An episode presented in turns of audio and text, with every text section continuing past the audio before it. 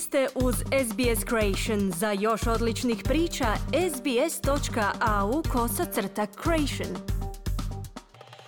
Za radio SBS Ana Solomon govorimo o istraživanju raširenosti karcinoma, koje predviđa milijun i četiristo tisuća umrlih u idućih 25 godina. Diane Coleman je profesorica na sveučilištu Zapadni Sidney, Njoj je 2019. godine dijagnosticiran rak dojke.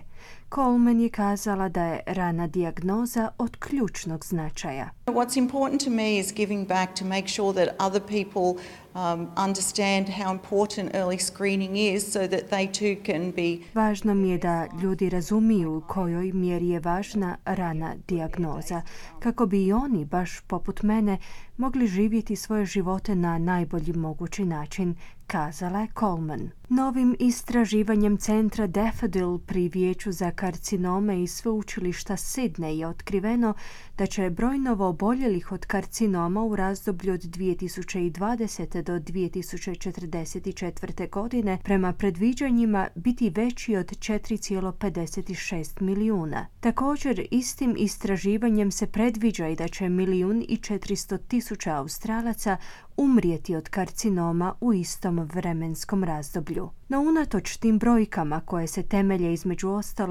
na predviđanjima rasta stanovništva i starenja, stvarna stopa oboljelih od karcinoma je u padu. Profesorica Karen Canfield sa sveučilišta Novi Južni Wales kaže da je potrebno učiniti više kako bi se smanjio teret oboljenja i potencijalno spasile stotine tisuća života. So we really need investments in prevention programs around healthy lifestyles, around maintaining a healthy body weight and physical activity. Doista nam trebaju investicije u programe prevencije, u promičbu zdravih životnih navika u pogledu održavanja zdrave tjelesne težine i fizičke aktivnosti. Također nam trebaju stalno ulaganje u naše sjajne programe pretraga gdje doista trebamo osigurati da zadovoljavaju potrebe svih Australaca kako bi povećali sudjelovanje u njima.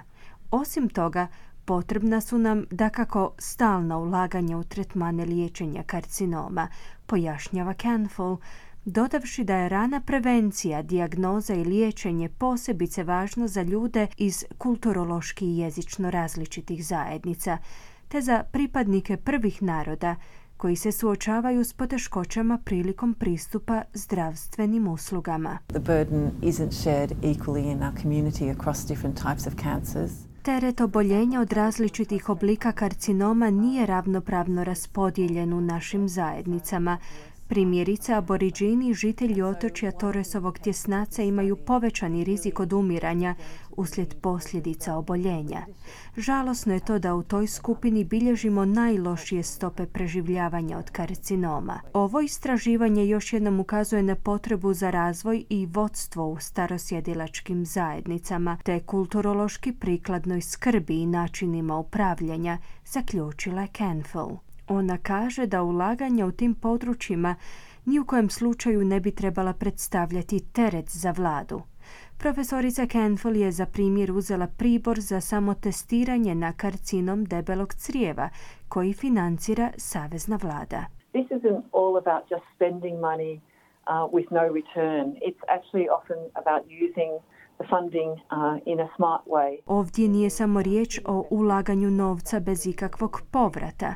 Ovdje se radi o pametnim i ključnim ulaganjima, kao što su testovi za rak debelog crijeva, a što će na koncu povećati zdravstvene ishode u australskom društvu, na posljedku je izjavila Canfield. No vijesti nisu u potpunosti turobne. Najnovije istraživanje također upućuje da će se stopa smrtnosti od raka pluća i kože smanjiti tijekom idućih 25 godina. Kliknite like, podijelite, pratite SBS Creation na Facebooku.